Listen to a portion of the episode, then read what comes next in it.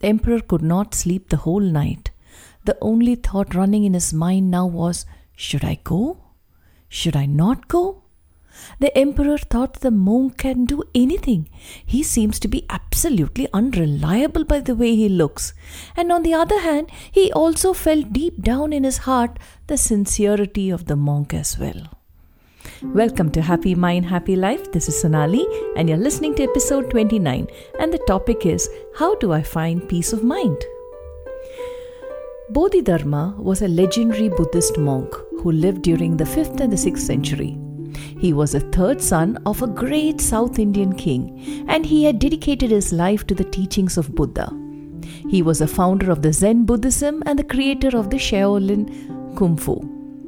When Bodhidharma reached China after traveling three years from India, the Chinese Emperor Wu came to receive him personally.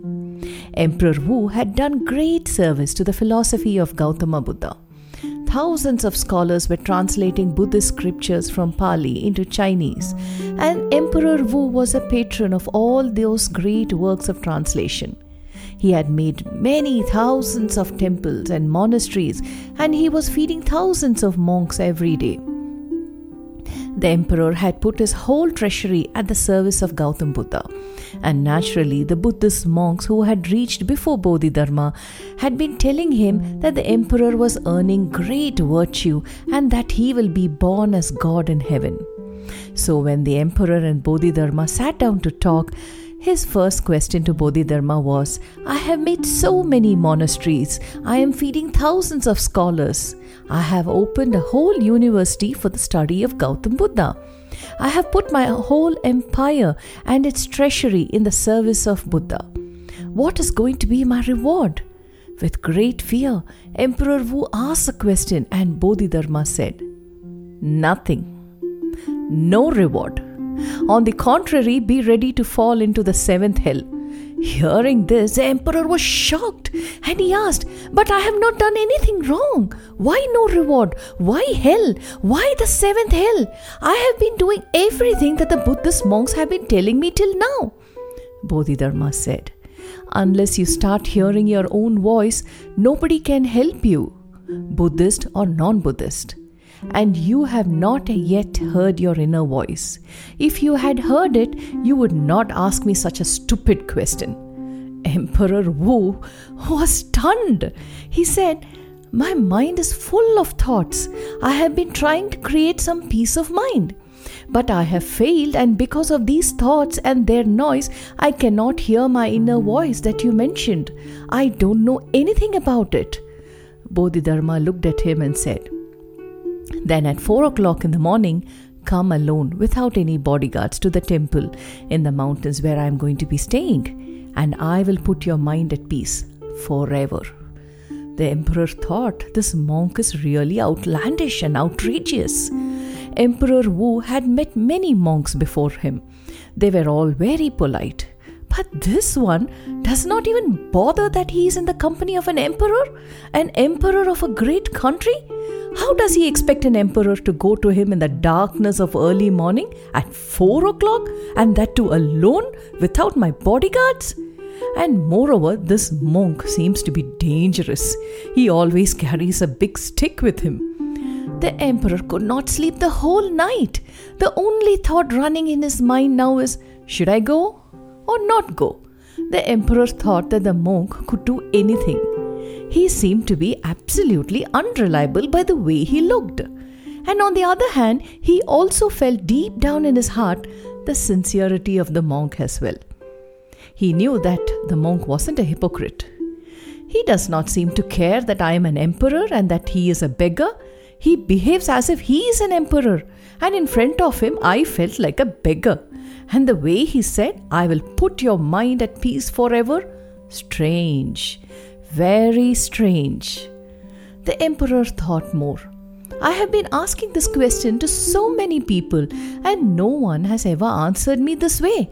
So many, many wise people have come from India, and they all showed me various methods and techniques to calm the mind, which I have been practicing regularly, but nothing is happening. And this strange fellow, who looks almost mad or drunk, with a strange face and those big eyes, he creates more fear than calmness. But he also seems to be very sincere, the emperor thought. This monk was like a wild card, and I don't think it's worth the risk of meeting him in the dark all alone. Then he thought, what's the worst that he could do to me? He could kill me? His thoughts went this way and that way for the whole night, and he finally decided that he could not resist the temptation of what the monk had promised that he will put my mind at peace forever. Emperor Wu got up the next morning and reached the temple at four in the darkness, alone. He saw Bodhidharma standing there with his big stick on the steps and he said, I knew you would be coming, although the whole night you debated whether to come here or not. What kind of an emperor are you? So cowardly? So afraid of a poor monk? A poor beggar who has nothing in the world except the stick? And with this stick, I am going to put your mind to silence. The emperor thought, My God, who has ever heard that? With a stick, you can put somebody's mind to silence? You can only finish someone by hitting him hard on the head. Then the whole man will be silent, not just the mind. And now it's too late for me to even go back.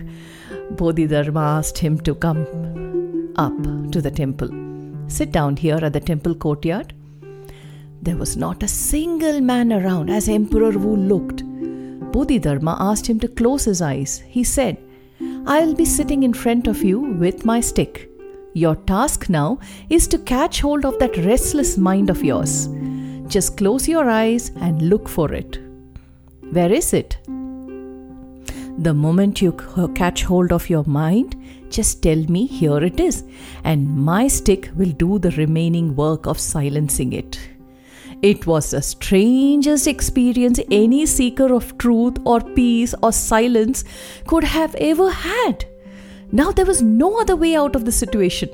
So Emperor Wu sat there in the cold, dark place alone with this outrageous monk holding a stick with his eyes closed, knowing perfectly well that Bodhidharma seems to mean everything he says.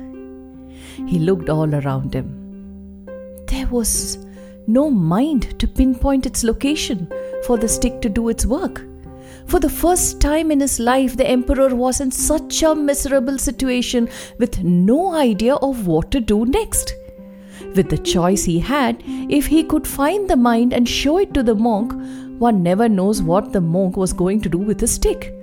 And in that silent, mountainous place, in the presence of Bodhidharma, who had a very strong charisma of his own and very big eyes, you never know what the outcome could be. There have been many enlightened people, but Bodhidharma always stood alone and aloof like Mount Everest. Every action of his was unique and original. His every gesture had his own signature, it was never borrowed. This made it very difficult for the emperor to anticipate Bodhidharma's reaction to finding or not finding this restless mind of his. So the emperor tried very hard to look for his restless mind, and he got more restless. And for the first time in his life, he could not find an answer to what he was looking for. So he tried a different approach to this problem. He thought, mind exists only when one never looks for it. It exists only when you are not aware of it. So when you are looking for it, you become aware of it. And this awareness surely kills its presence completely. So, how do I find it? Minutes passed, hours passed, and the sun was slowly rising in the silent mountains surrounding them. And there was a cool breeze.